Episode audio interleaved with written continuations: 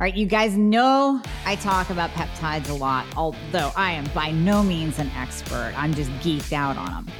And then I found Natalie Niddam. I joined her Facebook group. I listened to her podcast. I was like, this woman gets it. She gets peptides. So I'm going to tell you about her first. And we are going to deep dive into peptides today because listen, I, I can't speak to peptides. I can speak to my own experience. I know a little bit about what they do, but I brought you guys the expert. All right, so Nat Niddam is a holistic nutritionist, a human potential coach, and epigenetic coach who is immersed in the world of health optimization and longevity. A few years ago, kind of like me with peptides, she stumbled upon peptides at a health optimization conference and has been immersed in the study of these as health optimization and longevity tools ever since because they have such just a key place in longevity, in biohacking. And quite honestly, in my opinion, peptides are going to play a role in the future of our overall health, really taking the place of drugs if that's even allowed by our FDA. But I won't go down that rabbit hole. Natalie runs a large and growing biohacking community on Facebook. I'm telling you guys to go join. That's how I connected with her, the Optimizing Superhuman Performance Group. And she's the host of the Biohacking Superhuman Performance podcast. And she works one on one with clients. So, just as of today, Natalie's biological age is a full nine years younger than her chronological age, with telomeres matching someone 23 years younger. I just, I'm going to do that test soon. Her goal is to keep that clock moving back and make sure that people learn that this is possible for them if they're willing to take charge of their health. Are you finally at your wits' end where you are tired of dealing with doctor after doctor? Maybe you've spent thousands on integrative or functional practitioners that have not helped you at all because they don't know the thyroid and hormones. They're not even testing properly. So come work with myself and my team. We prescribe to all 50 states and parts of Canada. I have you covered. I've been building this team for years so that I could help you no matter where you are. All you have to do is click the link in the show notes, book a free application call. We're going to go over your current health situation, what worked, what hasn't worked, all the things. And then we will pair you up with the right program for you where we will do it all. You will come out the other side of the program totally optimized, getting your life back.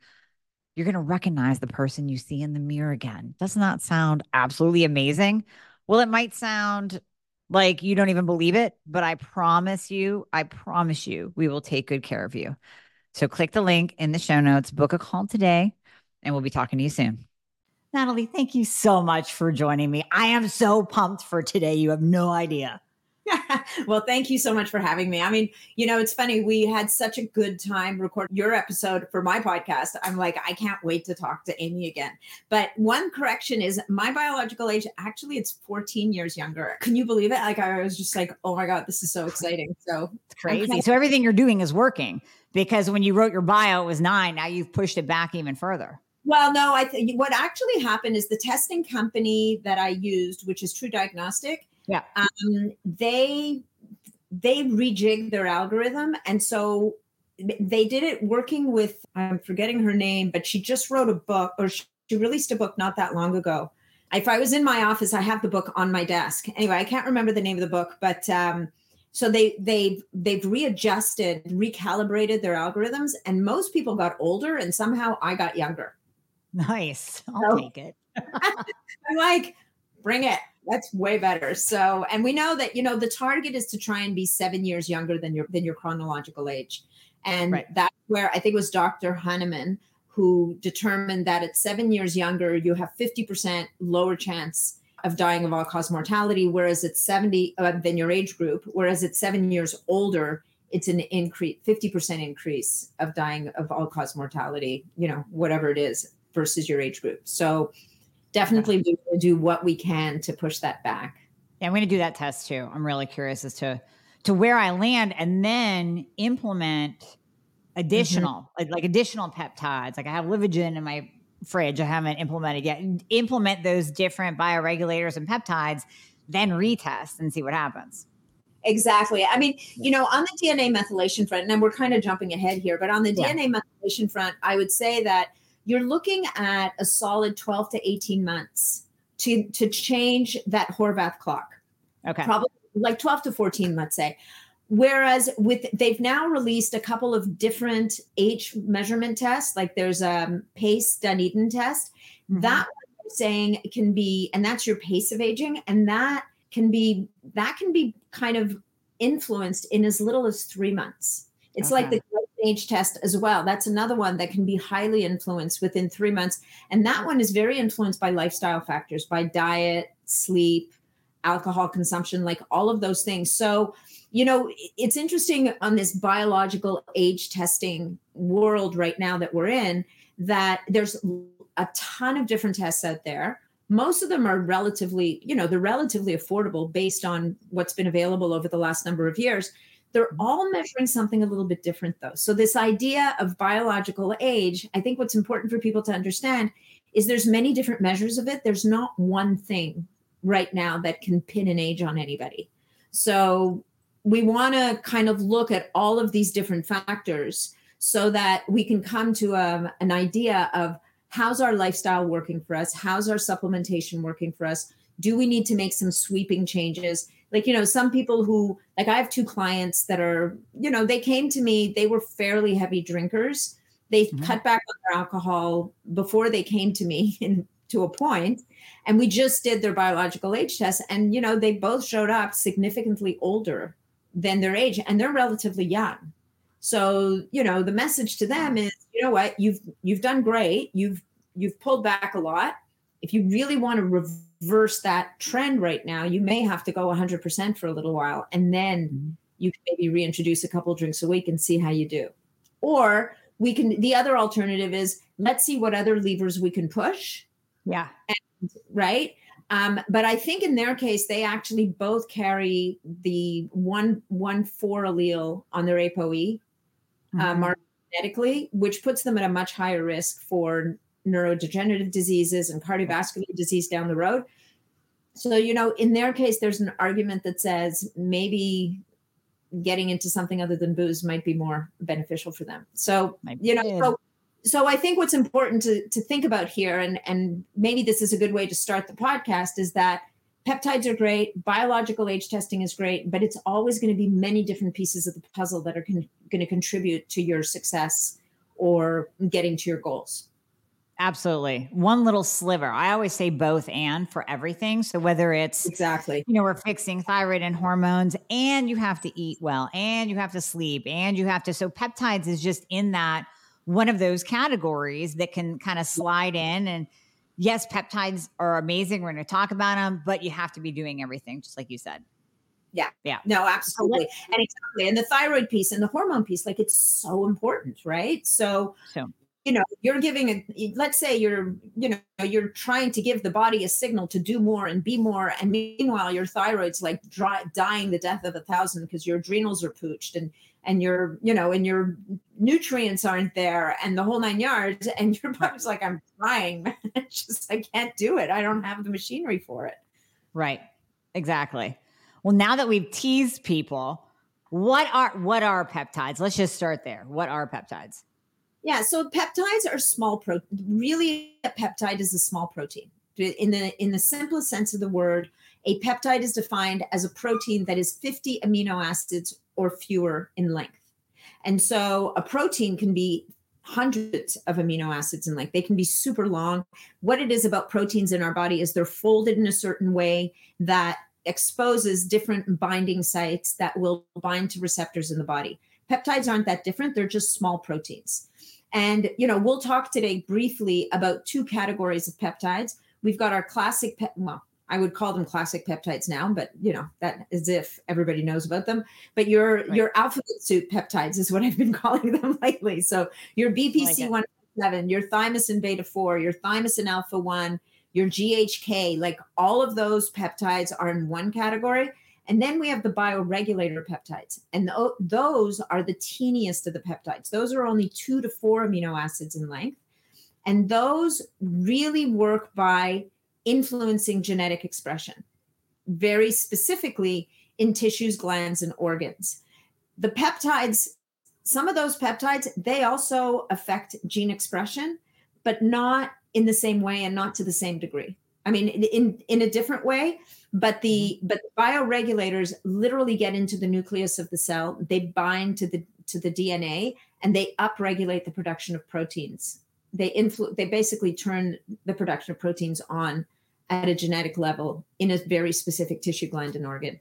So the the literature that you'll read and some of the some of the work that's being done will say that what you're doing is you're bringing back balance to the body. So for example, you know, to talk about the thyroid, which you talk about a lot, is well, which is your area, your your zone of genius, let's call it, where you're an expert. You can use the thyroid bioregulator with someone who's either hypo or hyperthyroid. The bioregulator's effect is to restore homeostasis, not to boost and not to suppress. Love it. Okay. Now, well, so when you're talking about peptides, the the first class, yeah. So they're not necessarily changing our they're they're not producing an epigenetic response. They're not changing our DNA expression.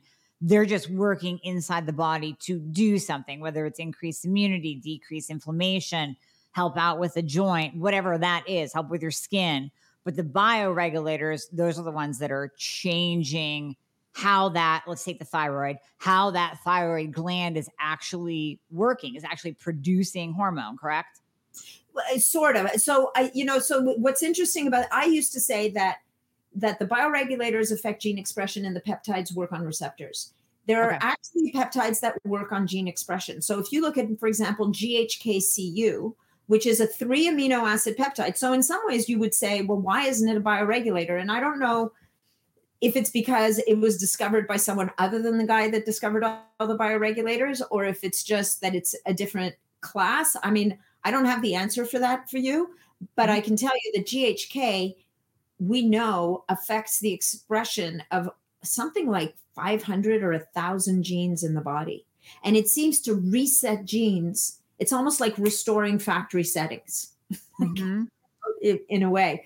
And it seems to reset all these genes to where they need to be. And and GHK is best known for skin. Right. So people think of it for skin, but it turns out that it has nervous system and cognitive benefits and it has benefits for wound healing and for how we form scar tissue and every time I go onto PubMed and I type in GHK, I find something new. Yeah. You know, it is yeah. it is really remarkable. So with the going back to the thyroid bioregulator, what it's going to you know, I think what it, the way we want to think about it is it almost restores the infrastructure of the gland. And then you need the nutrients, you need the right, like you need the iodine, you need the selenium, you need you need to have the right diet. You need to not be driving your immune system to attack your thyroid gland. You not to, you know, right. like you need to be doing all the other things around it that enable the thyroid to do what it's doing. Okay. That makes sense. That makes total sense. Again, it's it's the it's the whole thing. Just like you can't take thyroid medication and live an insane lifestyle full of alcohol, no sleep, and stress, you also can't take a bioregular. What is the thyroid bioregulator? I haven't tried it yet. So it's it, so one thing about bioregulators to know is that nomenclature in bioregulators is a nightmare. It is um, like, and, and peptides; those are also a nightmare. Yeah. Yeah. So, so peptides are a nightmare because they're like symbols. And then yeah. bioregulators are a nightmare because they've got each bioregulator has like at least three names. And it depends if it's the synthetic bioregulator or the biologic bioregulator. And then there's trademark names for bioregulators. So it's kind of all over the map. The easiest name to remember for the thyroid bioregulator is thyrogen. And that is the name for the synthetic version of of the bioregulators. So let me explain to you a little bit about the synthetic versus the biologic versions of bioregulators, just so we kind of back it up a little bit. Yep. Every bioregulator was isolated originally from a tissue of an animal, of animals. So the we can take bioregulators in oral capsules, and those though what's in that capsule is essentially an extract that's been highly refined and processed from, let's say, the thyroid of young calves. So, what you're going to get in there, and, and I mean, you're going to totally get this because what you're going to get in there, you're going to get that amino acid sequence that is the money shot for the thyroid bioregulator, but you're mm-hmm. also going to get a lot of cofactors, right? So there's yep. an argument that says that to take the biologic bioregulator is in some ways more restorative and overall to the to the gland. It'll take a little longer to do its work, but the work may but the benefits may be longer lasting. Whereas the synthetic version, which is just that amino acid sequence that been that's been isolated and reproduced in a lab, is going to be much faster acting. But the benefits may not be as long lasting. Okay.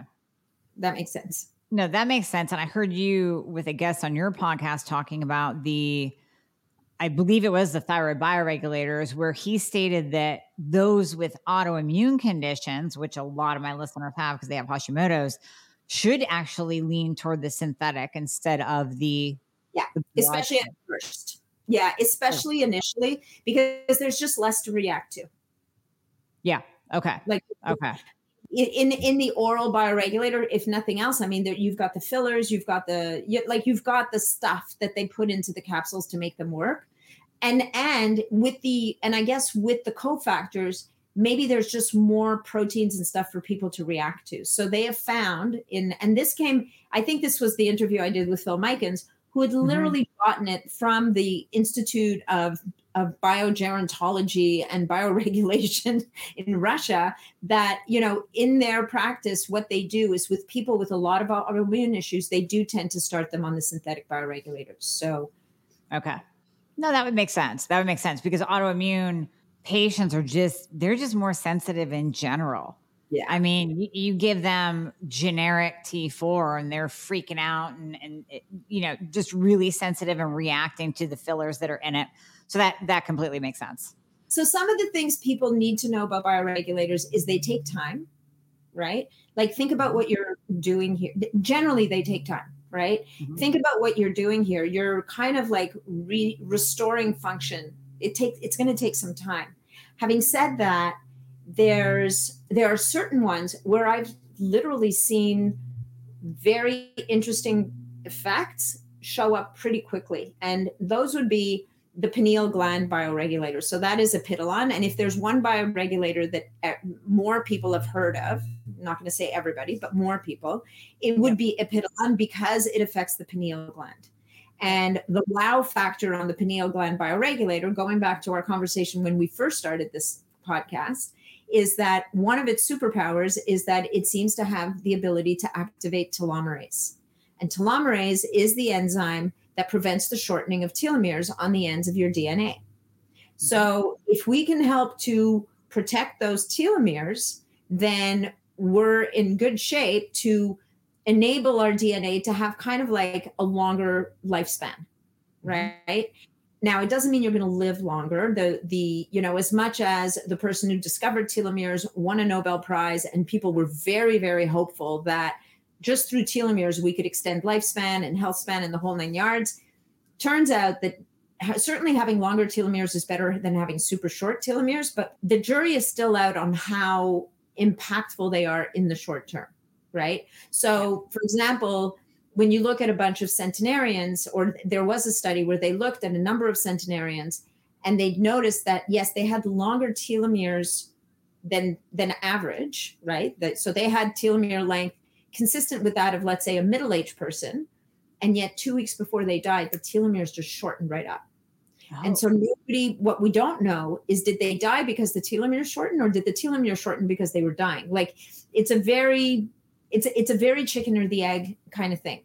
But again, right. longer telomeres is better. The other superpower of Epitalon, and I will tell you that Epitalon is my, I call it my desert island bioregulator. If I could only have one, it would yep. be that because not only does it affect telomerase positively, but it also it's, it's the master endocrine regulator. So it's it's really important for the entire endocrine system. And so it often will provide the underpinning of almost any protocol that people will will run using bioregulators. The third thing is that it resets your circadian cycle. And so Epitalon can be really helpful for people who've got massive sleep issues. Mm-hmm. Now, what I would say is you've got to be doing the work, right? So you can't just take a Epitalon and think, oh my God, this is like a sleeping pill. I'm going to sleep like a baby. Yeah. If you're going to use a Epitalon and you want to affect your your you want to restore your circadian cycle, then you got to work to restore your circadian cycle. That means you're going to get up in the morning and you're going to see the natural light. You're going to stop wearing sunglasses during the day unless you're driving into the sunset. You're going to try and get away from artificial light at night. Like you're going to do all you're not going to eat an hour before bed or 2 hours before bed ideally for the love of God, you're going to not watch the news before as you're falling asleep. yeah. right. So you're going to do, you're going to establish good sleep hygiene. And now you're going to bring in this, this player. You may still use melatonin, although it does normalize melatonin production. It was mm-hmm. shown normalize melatonin production in elderly adults. It will help to do that, but you're going to have to kind of lean into that work because this is what you're trying to establish. I'll give you another example of a young woman who I work with who hadn't had a cycle for, I mean, I think she said almost a year. Okay. And she using Epitalon for a while. And then she added the ovary. There's a bioregulator for the ovaries. Bioregulator actually works on the ovaries. And in her case, her cycle came back within a month. Now, she'd been doing everything else. So I'm not saying to all your amenorrheic listeners that go run out and buy a Epitalon and the ovary bioregulator and your problems will be solved. Right. But it's just to say that if you've if you've prepared the terrain properly and you've kind of you're doing all the things right, sometimes these things are just the trigger that's needed. They're the last piece of the puzzle that the body needs to kind of do the work. Love it. And and the cool thing about bioregulators too is you don't have to do them every day. It really is usually like a short stint. So Epitalon is it's like 10 milligrams. You can correct me if I'm wrong. 10, 10 milligrams a day for five to 10 days. And then you take a break and you do that twice a year. So it depends. You know, it really depends. So the the protocol that you're speaking to is a protocol that's been touted online for a long time for the synthetic bioregulator. Last fall, I think it was Jean-François Tremblay from CanLab mm-hmm. came with a podcast with me and started talking about how actually the literature was misinterpreted was not translated properly.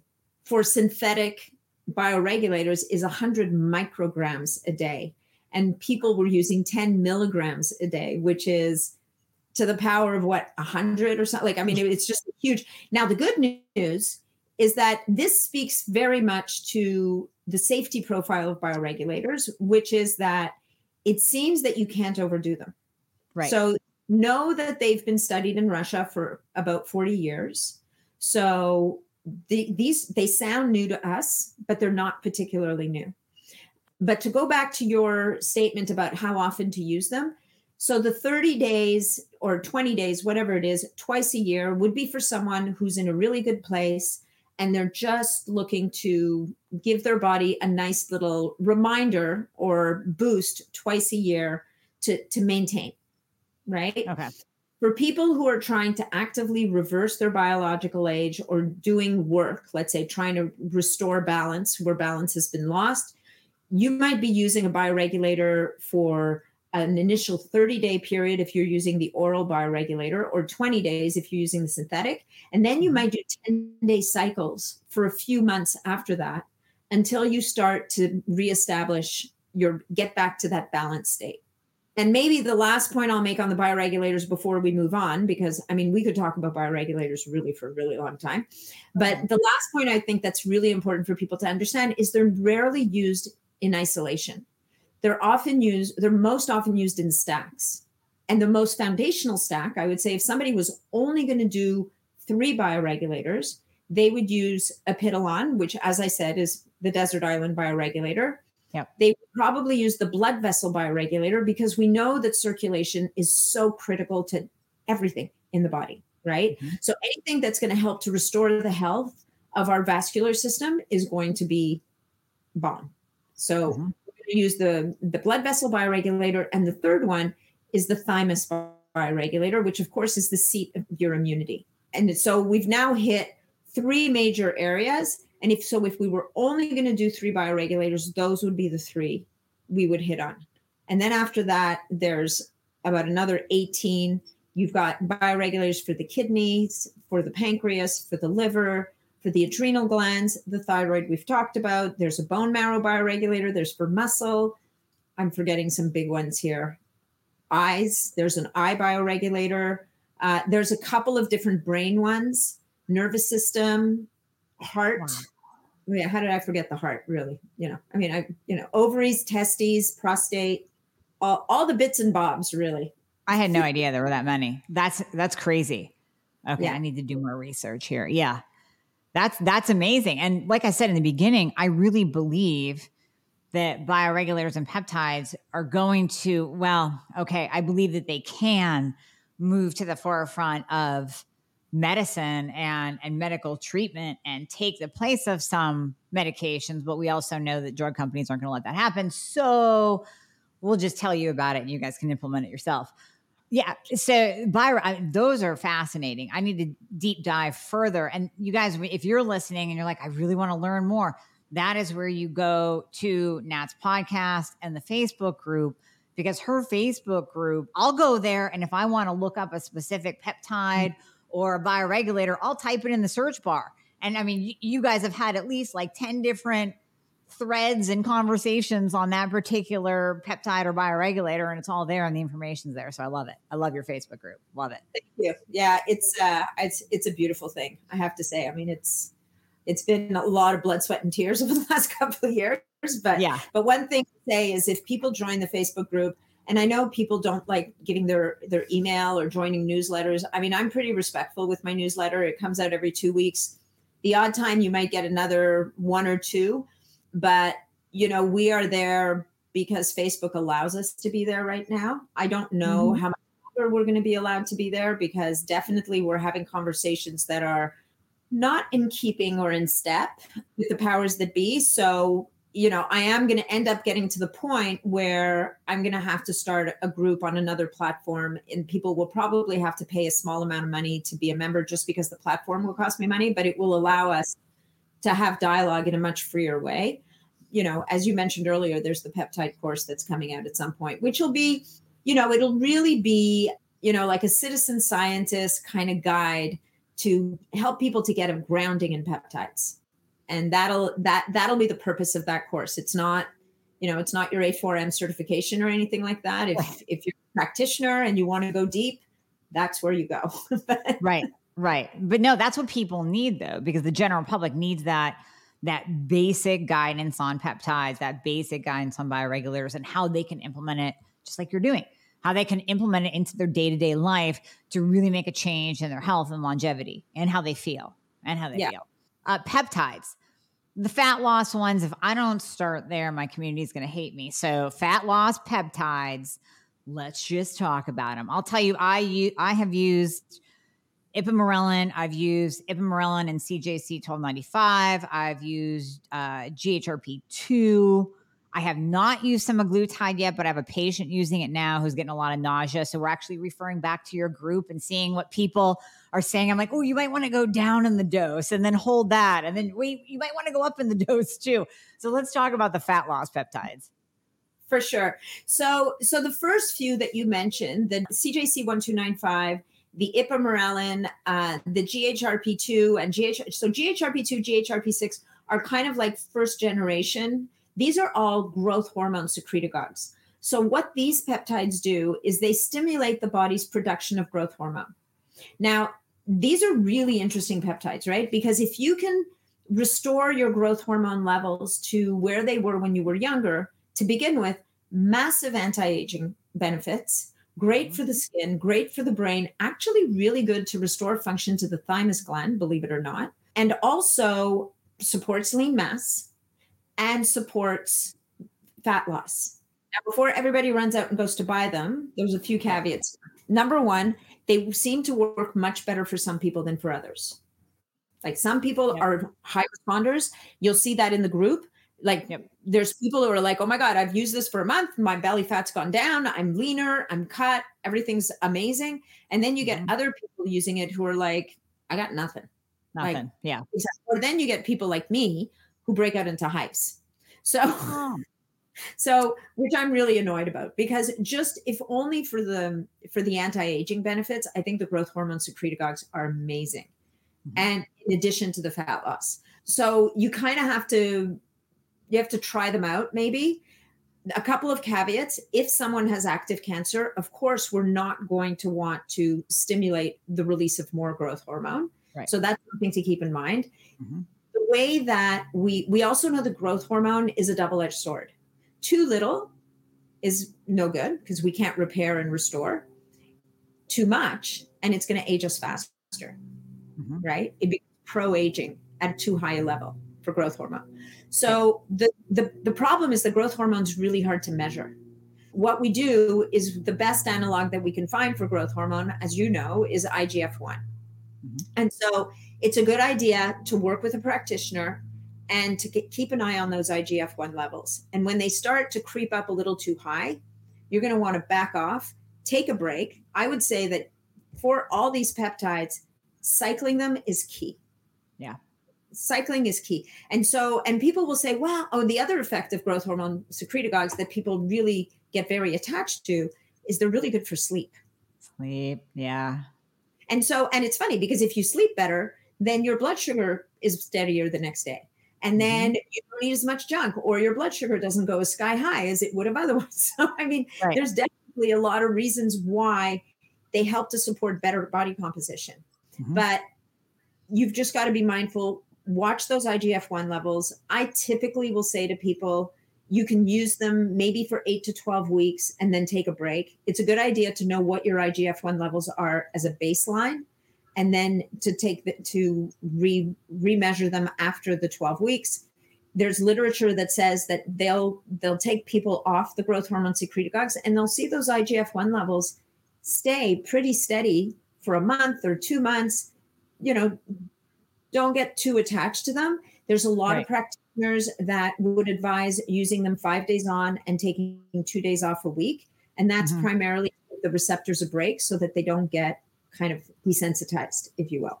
That right. desensitization of receptors, though, is more prevalent with some of the first generation bioregulators. The CJC ipamorelin, it's a little less, but still, I think in it is a it's a good idea, and it's to be cautious and to go five and two, and to probably after twelve weeks get a get a measure on that IGF one to make sure you're not pushing too hard.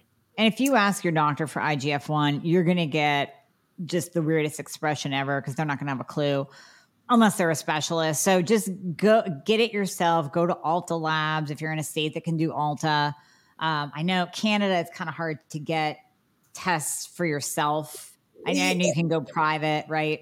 Uh, you can go private. We've, I, you know, Vibrant Labs, I think, is going to be starting to operate here, and they'll be that'll be an interesting game when they when they launch in Canada. Like they're just kind of revving up their machine. I had a call with them last week. So the the options are are coming up and you know there are doctors and naturopaths here who are more open minded and so if you can find someone then definitely they'll be able to help you out. So anyway, so we're a little AOD 9604 is another growth hormone secretagogue that a lot of people talk about for fat loss and AOD okay. stands for stands for anti-obesity drug.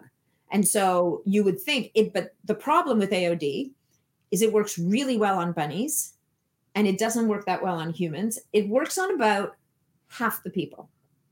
Okay. So it's, it's, a really interesting peptide. What's cool about AOD 9604 is that at some point somebody figured out that if you take AOD 9604 and mix it with hyaluronic acid and you inject it into a joint that is that's injured mm-hmm.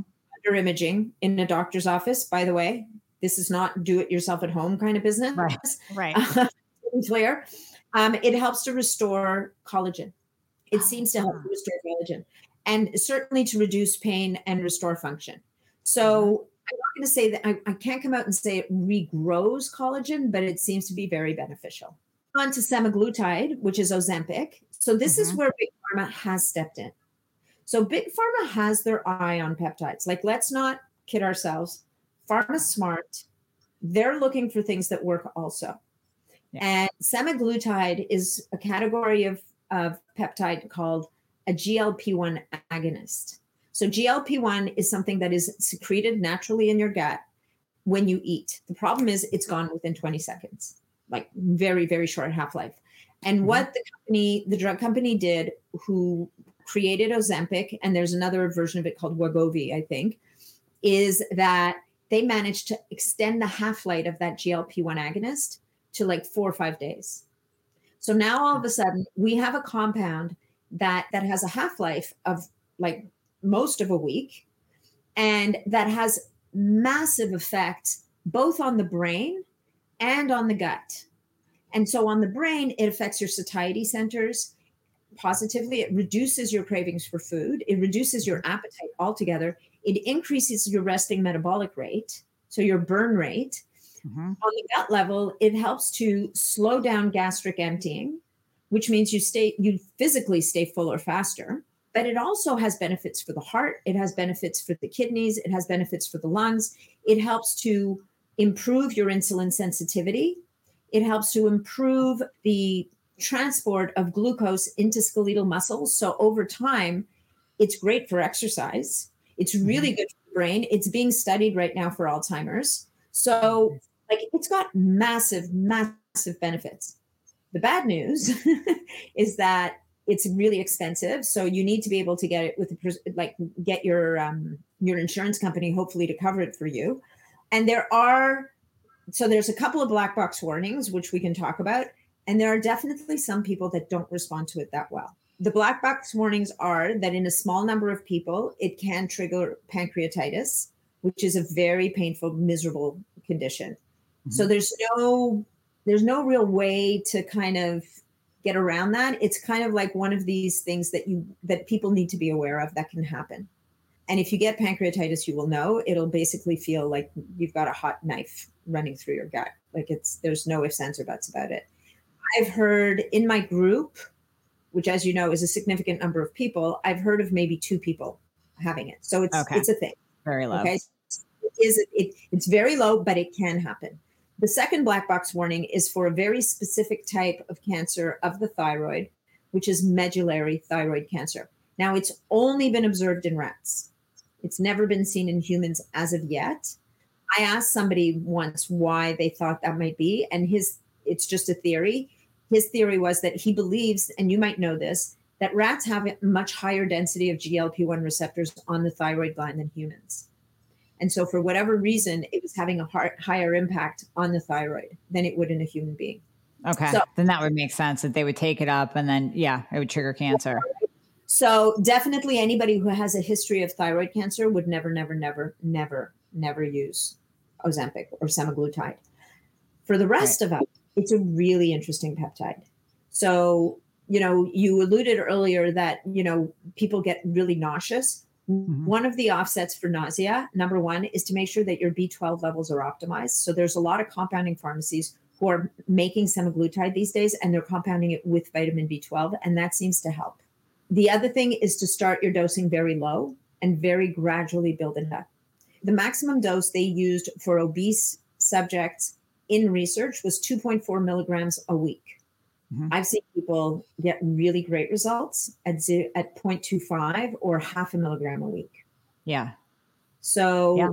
you know, especially when you're talking about someone who just has, let's say, 10 or 15 or 20 pounds to lose, they often mm-hmm. don't to go to the super high dosages. Right.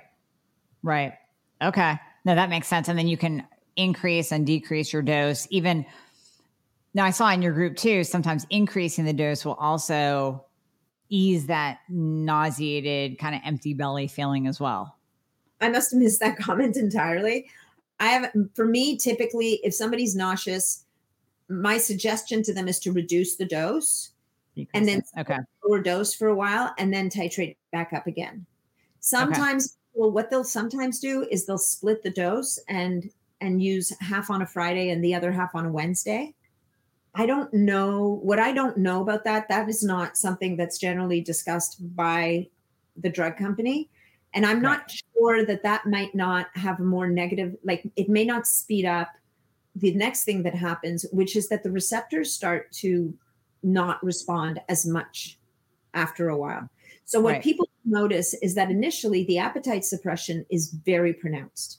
Like mm-hmm. they really have like no appetite, right? And so you want to hit that point where your appetite is low, but you're not nauseous, right? So Right. there's that sweet spot. But over time, the appetite will come back. But what seems to still be remain in effect is all the other brain stuff that's going on, which is you don't eat as much and your resting mel- metabolic rate is still upregulated, right?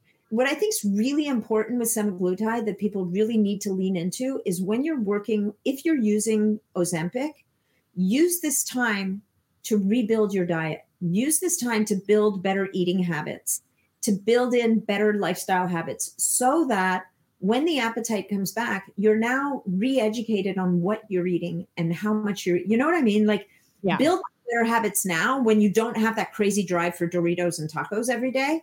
Right. And, you know, because the other thing that can happen with something like semaglutide is that people realize that, hey, like I can have cupcakes and I'm not going to get fat. But the pro- Ah. problem is that because they don't have that much of an appetite, that's all they're eating. right. And so, right. And so that's where you could get into a situation where you become protein deficient or your thyroid could take a hit because your Mhm. nutrient density is not there. You start to Yep. lose your hair because you're not getting enough protein. Yep. And that's a whole other set of problems. That's why that's funny because that was a conversation between my patient and I that, that we started her on it was, well, wait a minute, I'm not that hungry. And I'm like, well, number one, you're just in the beginning. So if you have a you know a few days to a week where your overall caloric intake and your protein intake is lower, okay. But in time, then you have to you have to force the protein down. Like whether you're hungry or not, you have to get it in so that you don't go into starvation mode and that you're not protein deficient and then that starts affecting everything else. So I'm glad you said that just to lay that on the table for people if they decide to go that route. Yeah. Another good tool for that is, I mean, and it's a hack and it's temporary because it's not perfect, but essential amino acids can really help people who really don't have the appetite. And Mhm.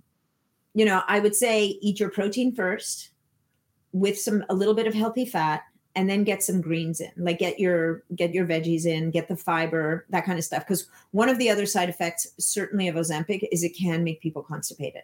Ah, yeah. Yeah. Because it's and a lot of my people already have constipation. So yeah, we don't want that. Is there another peptide that we need in the well, there's probably a ton. I mean, we could do like a two hour podcast on this, but in that you really want to mention in the fat loss category, and I kind of want to touch on gut too, because gut and thyroid, immune and thyroid, everything just goes together, especially with Hashimoto's. Yeah. For sure. So so there's a new kid on the block. Okay. new kid got released in May, and it's Mhm. called tirzepatide. And tirzepatide is a GIP and a GLP1 agonist. So Okay. it's a dual incretin because those are incretin hormones, I guess. And tirzepatide seems to be really effective for people who don't respond to semaglutide. It has far less of the gut problems and like I, I was actually had a call with a clinician yesterday who has who's been working with it with clients for since May because mm-hmm. he was literally it's almost like he was camped out outside the, the office saying, "Is it released yet? Is it released yet? How about now? Is it released? Like, Can I Love have it. some? How about now?" Um, it was so funny. I got an email from him the minute it was released. He was like, "It's like that's awesome yay but it seems to have a lot of promise now again it's you know they've been studying it for a couple of years so it's not Mhm. like there's no data behind it but from a clinical perspective on the street it's only been around for about five months but definitely the initial feeling is that it is a beautiful option Okay. I like it. That's exciting. I'm gonna have to dive into that. Read up on it. Yeah. Yeah. without the nausea all that kind of stuff Beautiful. Is he seeing results? Do you know? Did he say that he's actually, you know, noticing weight loss with his yeah people that so he's on? Yeah. so we we had a common client like i i collaborated with him on a client for a while and now she's just working with him because he's he's a doctor but um she had she had completely plateaued on the semaglutide like nothing was moving Mhm. she switched over to tirzepatide she dropped another 15 to 20 pounds Like- okay. just came right off Beautiful. it's pretty uh it's pretty impactful oh, I love it. I love it. I'm going to insert this now because I fear that I'm going to forget it at the very end when we're wrapping things up. And this is more for saving my ass. Everybody is going to ask, where can I get peptides? Are they prescribed? How do I do it? How do I reconstitute it? How do I use this thing? It's in a powder. that is an area that I don't know. Do you want to explain this, Nat? Because I sometimes get into I'm like, okay, listen, there's there's doctors that can prescribe peptides, and then there are research peptide facilities. All of us, all the people in our space, we buy it from the research facilities. And I want you to actually tell the one that you like. I love Jean Francois Tremblay. I didn't say his name right. It's very French, and I need to get that French accent when I when I say his name. But he is freaking genius, and he has his own peptide research lab place that you can buy, Can Labs. And I know you have an affiliate code too. So I want you to tell them a little bit more about that area of peptides, and then we'll jump to the gut. For sure. So yeah, so pep, so number one, I would say that every day that passes, there are more doctors and functional medicine doctors that are jumping on board. Mm-hmm. So there's definitely, you know, I interviewed a guy last week, a neurologist, he came across BPC 157, which we're going to talk about shortly. Yep.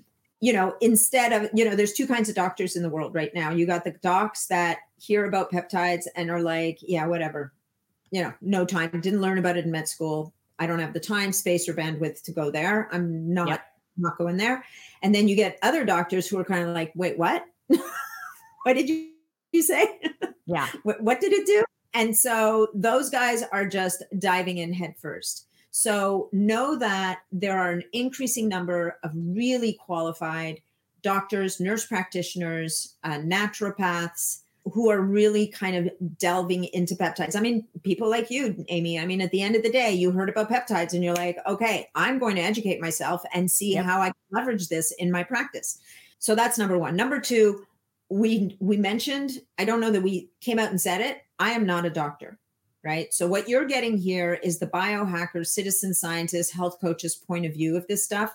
A lot of it I've learned from a lot of these other medical doctors. I did a certification course with Apeiron way back, and mm-hmm. I will, you know, most likely be doing my A4M in the next little while. Like, I mean, but to some degree, I don't prescribe peptides, and so this podcast is for information purposes only. Exactly. Uh, like, yeah, like, exactly know this like and when it comes to people who've got serious health conditions and i know that there's a reasonable chance that peptides can help them i'm sitting i'm like a referral machine i'm sending them out to the docs and the nurse practitioners and the naturopaths that i know who can really sit down and lean into this because when we're getting into disease states it's complex right there's lots mm-hmm. of mechanisms of at play and you will notice in my group the question one of the questions that comes up the most often is is there a peptide for fill in the blank, yeah. right? And my answer is almost always you will not find the peptide for until you understand why, right? Is this just a symptom or is this a root cause? Because until mm-hmm. you get dial it back and you get to understand why is this problem showing up, we can't know if a peptide is going to help. The peptide that might break the rule here a little bit is I think the one that you want to talk about next anyway. Yeah. Oh, and I actually no wait, I'm getting ahead of myself. We'll go back to that. You asked about the research labs and where to get peptides. So yeah, yes. My favorite research lab, and I'll tell you why, is Can Lab Sciences. And I guess you'll put the link in the in the show notes. And yep. There is a discount code people can use, like people in my group use it. It is an affiliate code. It's OSP15 that lab to me stands head and shoulders above the rest because I know that they're sourcing all of their starting materials from the from the US mm-hmm. and that they sell is synthesized in their lab by their biochemist who himself is a like full on rock star. If they yeah. if you have rock star status for biochemists, this guy would be at the head of the pack. like yeah. He's amazing. There are other good quality research labs, I would stay away from anything that has the word swole in it or anything, anything that has really crazy graphics.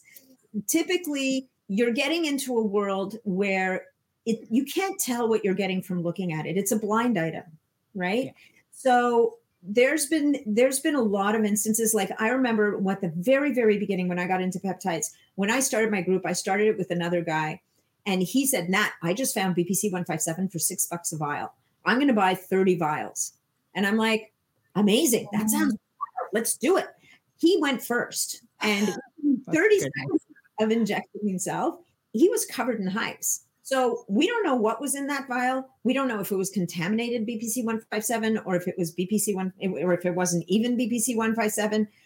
But the truth of the matter is, you've got to be very if you're going to take matters into your own hands, which I'm not saying that you should, but if you did, you got to be really rigorous. You got to be smart. You got to, you know, get out there, ask people. If you get into a group like mine, I have a list of trusted peptide suppliers that I that I support. The one that's not on that list is Peptide Sciences, which is in the US. Mm-hmm. They're I will say they're pretty good, but I've also had people say to me that sometimes it can be uneven with them. So I don't think they've got a big lyophilizer in their office. I think that you know these guys are doing everything that they can to source good quality product, but they are sourcing it from other places. oh yeah. Yeah, and then compounding pharmacies of course are getting into the peptide sphere. Right. Those will be able to access through practitioners and those are always a great option, right? Definitely. I mean they're regulated, they're clean. The problem that they're having is that the FDA is coming hard, pretty hard on them. And so there's certain peptides like thymosin alpha 1 and thymosin beta 4, which is like, it's a crying shame that both yeah. of the peptides have been pulled off the list of what they're able to compound because, because they're they work. Powerful. Yeah, there's so, and there's so much good research like thymosin alpha 1 you can go on PubMed and Google thymosin alpha 1 and the virus that has no name and mm-hmm. you will clinical trials that they did in hospitals where it actually saved people's lives. Yep, 100%. Sort of that whole question that you asked before. Beautiful. Okay, Absolutely good. perfect. Absolutely okay. perfect. Yes. So, yeah. And, and just to kind of spin off on what Nat just said, yes, you can't. Even I have practitioners as part of my team that will prescribe peptides and it comes from a compounding pharmacy, but we are very limited in what can be prescribed because that's what the compounding pharmacy is allowed to. So that's where you sometimes do have to, and I'll do it one on one with patients, not to the public, but you do have to kind of step over here into the research labs and use what they have. And when it comes from a really good source like Can Labs, I feel 100% comfortable. Yeah. Okay. BPC. I use this bad boy after surgery. So I did BPC, GHKCU, TB500, gosh, should I do something else? There was something else in that stack too, yeah. but just amazing. Yeah. Did you use a growth hormone secretagogue with that? I was using that anyways, like even pre, pre and post surgery. Yeah. Yeah. So without the GHK, the BPC 157, I call it thymosin beta 4. You call it TB 500, but whatever. Those names are used interchangeably, yeah. even though they shouldn't be, but they are. And the growth hormone secretagogue, so the CJC ipamorelin, those that stack is called a Wolverine stack. Yeah. Yeah. Right. So that stack is the superhuman healing kind of stack. And it mm-hmm. is it is remarkable, right? So you've got the CJC ipamorelin that is up regulating your growth hormone production, which of course we know you need to heal. We have the mm-hmm. BPC 157 that's up regulating the expression of growth hormone receptors in the body. So now you've got the pituitary gland that's pitching out the growth hormone, and you've got the catcher's mitts that are out there waiting to catch it. Mm-hmm. Pretty deal. That's exactly what we want. And then the thymosin beta 4, at, like the BPC one, like both of them have anti inflammatory properties. Both of them have massive healing properties at a tissue level. They also will help with actual, they can help with BPC 157 helps with pain, certainly mm-hmm. in the initial stages. Um, I myself had a small surgical procedure in June, and when the freezing wore off, I thought I was going to lose my mind. Like I couldn't believe the pain. Yeah. I was using BPC 157. Like I was actually at that point, I was topically using BPC 157, GHK, and a fragment of thymosin beta 4. Mm-hmm. And it took about five hours and I was fine. Yeah. It was weirdest, it was the weirdest thing, Amy. I like couldn't believe how quickly that resolved. Now, it was a very small incision. I'm not saying that if you have something amputated, you can just pour this stuff on. Your pain's right. going to go away. But right. It, it was to me, it was shocking, right? Now, the stack that you described with the addition of GHK is, a, is also, and why I use GHK is because where I had my incision, I was told it was going to scar really badly. And GHK can be really, really good at tissue remodeling. Mm-hmm. And so it can help to minimize scarring. And I would say that, you know, it's I'm not two months out yet, but the scar is it's minimal. Okay. It's a little red line and you know, there's a tiny bit of a ridge, but it's quite little. So I think it worked.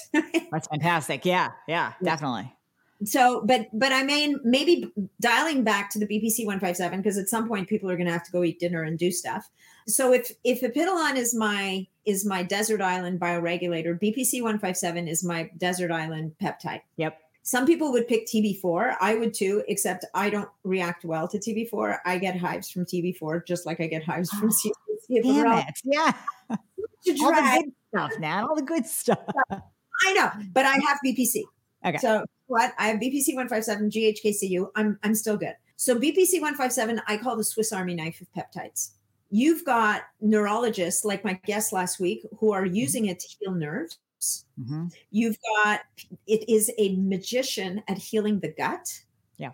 So people with leaky gut. Now there is again, there's a new kid in town on the gut healing front, and that's called larazotide, which is another peptide, but it's harder to find. BPC 157, really beautiful at helping to heal those tight junctions, which is such a big issue with people with thyroid issues, right? You got leaky gut, things are passing through that shouldn't, immune system goes into overdrive, bad things start to happen. It's also great for the brain, it's great for the nervous system, it's great to reduce inflammation. They did studies where they gave BPC 157 to animals that were also getting steroids, like corticosteroids Mm-hmm. And the BPC 157 protected them from the negative effects of the steroids.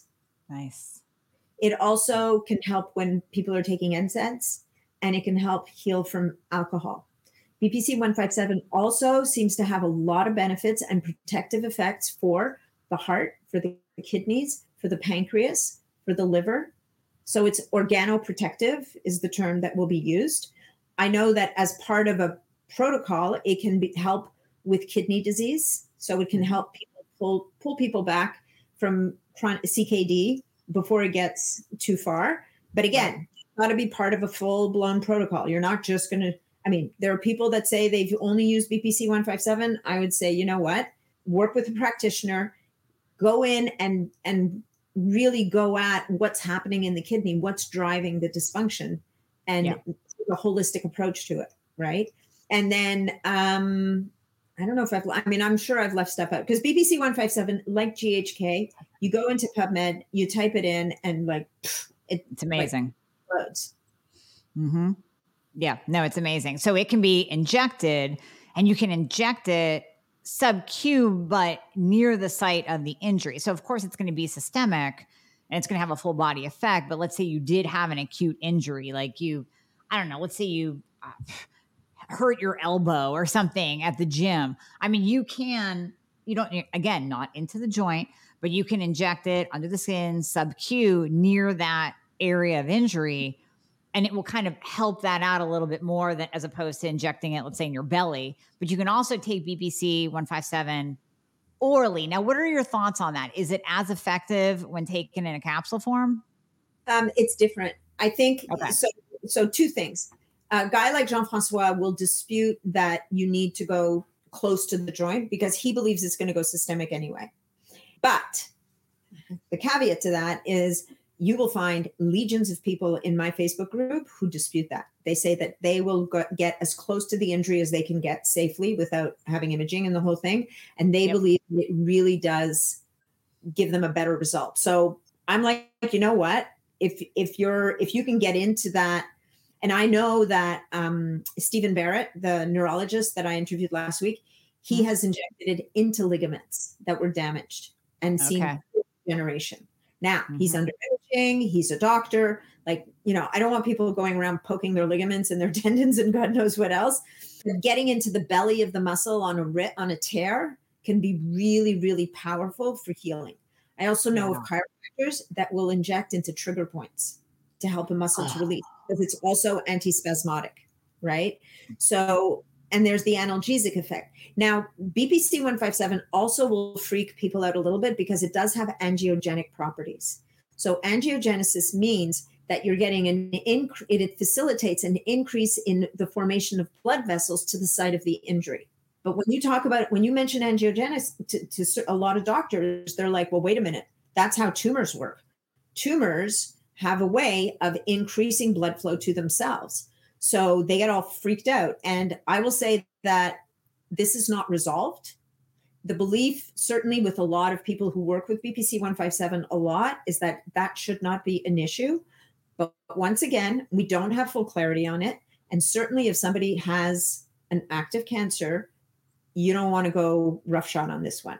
And, and I would say anybody with a with a serious illness wants to be working with a doctor who knows their shit on this stuff. Sorry about the Definitely. bad word, but you've got to work with who who who knows what they're doing and understands the disease process so that they can be sure that what you're whatever it is you're introducing is not somehow driving the disease process that it's going the other way.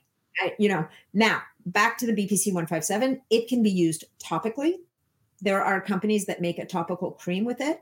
It is very powerful topically on open wounds and on burns. There's there's a whole slew of studies on burns that is like will blow your mind on BPC 157 and, and have you scratching your head and wondering why it's not standard of care in burn units all over the world. You know, like you've got someone who's got like a lot of burns at some level, eh, you know, they need Let's help. try everything. Like, what do we have to lose, right? Yeah. And I mean, the problem is they've got their protocols and they've got their standard of care procedures. But anyway, maybe there's somebody out there studying it on humans. I don't know. I, I should be, we need to be fair about these things. But it can be, so it can be used topically, both out of the vial and or with a cream. It can be used intranasally in some cases. Some people find it great intranasally. Mm-hmm. Your point, it can be used systemically, just just with a subcutaneous injection into belly fat or in the hip or in the top of the thigh. Like there's lots of different places that people can inject. And that will kind of take care of everything. The oral administration usually is leaned into by practitioners for gut issues. And right. there's a couple of providers now that have they've got a fast release formula that will that will kind of release in the upper GI tract. And then they have a slow release formula to get lower down the GI tract. There are some really interesting stud- case studies, both human and animal, for Crohn's and colitis for BPC 157, helping to put people into remission. I like it. Wow. It's, that could be a whole new. It's a whole new. Yeah. yeah. So, so that's the oral. But I will tell you that I've seen people taking it orally for their gut issues who notice that their back stops hurting or their knee stops hurting or, yeah. you know, this shoulder thing I had just seems to have resolved. So, like in everything else, there are people who are fast responders and slow responders. Mm-hmm. And maybe it has to do with how much other stuff is going on. Like there's only so much to go around. The body is going to have a hierarchy of needs that it's going to take care of. So it probably won't take care of your sh- sore shoulder if your gut's a mess. Not okay. that it doesn't have to, but just it only has so many resources at any given one time. So the question, your question was, I will tell you that I've seen people use the oral BPC and have really nice results for certain types of musculoskeletal issues. Typically, though, for musculoskeletal, people will do better and need less peptide if they're using it subcutaneously. Yeah. And and it just it, it protects it. I mean, you have the whole stomach acid and breakdown. And like you said, if it if it's specifically designed for upper GI or lower GI and and you're getting it from that, I guess it would be a compounding pharmacy or that practitioner that designed it fine. But if you're just buying it online and it's the oral form, you're probably going to get more bang for your buck sub Q doing the injectable. Yeah, I mean, you're going to get more bang for your buck sub Q no matter what. The the interesting thing about BPC 157, like the oral forms of BPC that are out there right now, are really there's a couple of really good ones, and they're on that provider sheet in my group. And pretty soon they're going to be on my website too. But BPC 157 gets a buy in the gut. It doesn't get broken down. Okay. Yep. And the reason for that, well, I mean, I don't know the actual reason for that, but one of the things to keep in mind about BPC 157 is it is a nat- it, this is a fragment of a naturally occurring protein in your gut. This isn't something that somebody dreamed up in a lab. This mm-hmm. is something isolated from an already existing protein in your gut. They just kind of it's almost like they pulled out the the the functional piece of it and isolated it and said, "Well, what happens if we just use this?" And realized that when we just use this, it has that affinity for the receptors and it just goes right at it. That's a beautiful thing. Oh my gosh. Natalie, you have provided so much information today. I really feel like, again, just like when I was on yours, like we can go for another hour but we can't. So I just have to have you back on and we can keep going with all the different peptides and all your knowledge. You're going to probably see like a 50,000 person uptick in your group, but we'll see what happens there. How many just people? A great place to be. Am I allowed to mention my women's retreat? oh my gosh, please, because I'm so excited for your peptide course. So everybody has to go to her website and you have a sign up where they're going to get notified about the peptide course.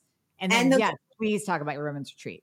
Yeah. So the, the, also, if you sign up on my website for the next little while, there will be a 10% discount on whatever the course costs. The women's retreat I have happening in November, and that is a five day retreat in Cabarete, which is on the North Shore of the Dominican Republic. And it's a longevity and resilience retreat. And so before the women come down, we everybody gets a biostrap, everybody gets their TruDiagnostic test done, everybody gets a genetic test done. And we spend five days deep diving into personalized nutrition, supplementation, movement, exercise, sleep optimization, all the things. We do sunrise walks. We go to yoga. We do. Um, we have practitioners coming in doing amazing body work, and we talk about peptides.